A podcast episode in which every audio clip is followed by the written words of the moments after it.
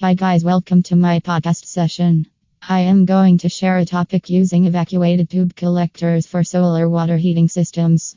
Are you looking to use simple technology for heating water at your home or business? If yes, you should harness energy from the sun. This technology has been used by most homeowners and business premises. Even solar water heating kits work really well in the Canadian climates. Their effectiveness depends on where you live in Canada. This solar heating technology is well advanced and uses solar evacuated tube collectors that deliver higher efficiency. Generally, solar water heating systems in northern USA and Canada utilize a closed loop or active system. This design features glycol based heating fluid which works well during winter. Drain back system or compact solar water heaters can be ideal in southern areas, especially when the risk of damage because of the freezing condition minimizes.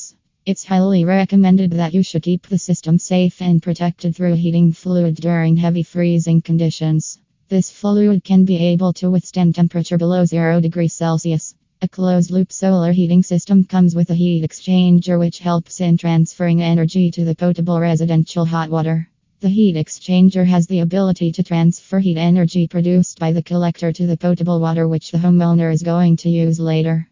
Generally, there are two different types of heat exchangers, i.e., internal and external. Both systems work effectively, but the internal heat exchanger outperforms as 100% heat energy gets transferred to the potable water.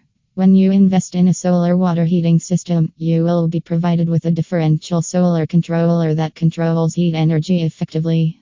This solar controller comes with a sensor that helps in monitoring temperature of solar collector and potable water. If the temperature of the heating fluid present inside the solar evacuated tube collector is greater than that of the potable water, the controller will activate the solar pump.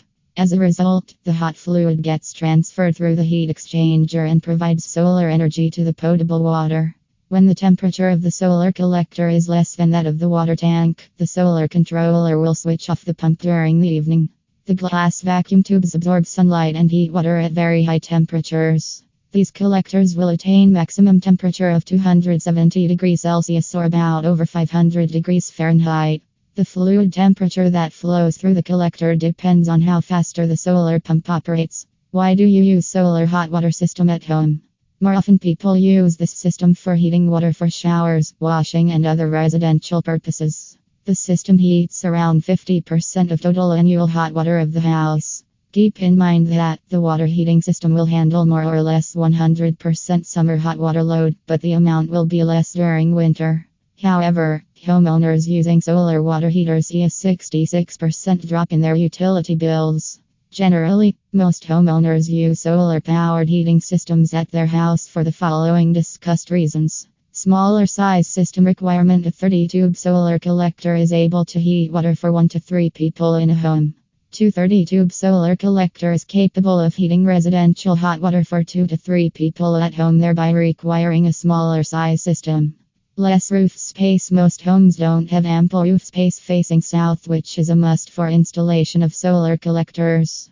Normally, most people have roof space for installing two or three solar collectors. Hence, the solar water heating system can be installed easily on your roof. Minimal mechanical room space Most homes have smaller size mechanical rooms. All solar water heating systems require a tank for the storage of hot water. The tank size is typically limited by the space size.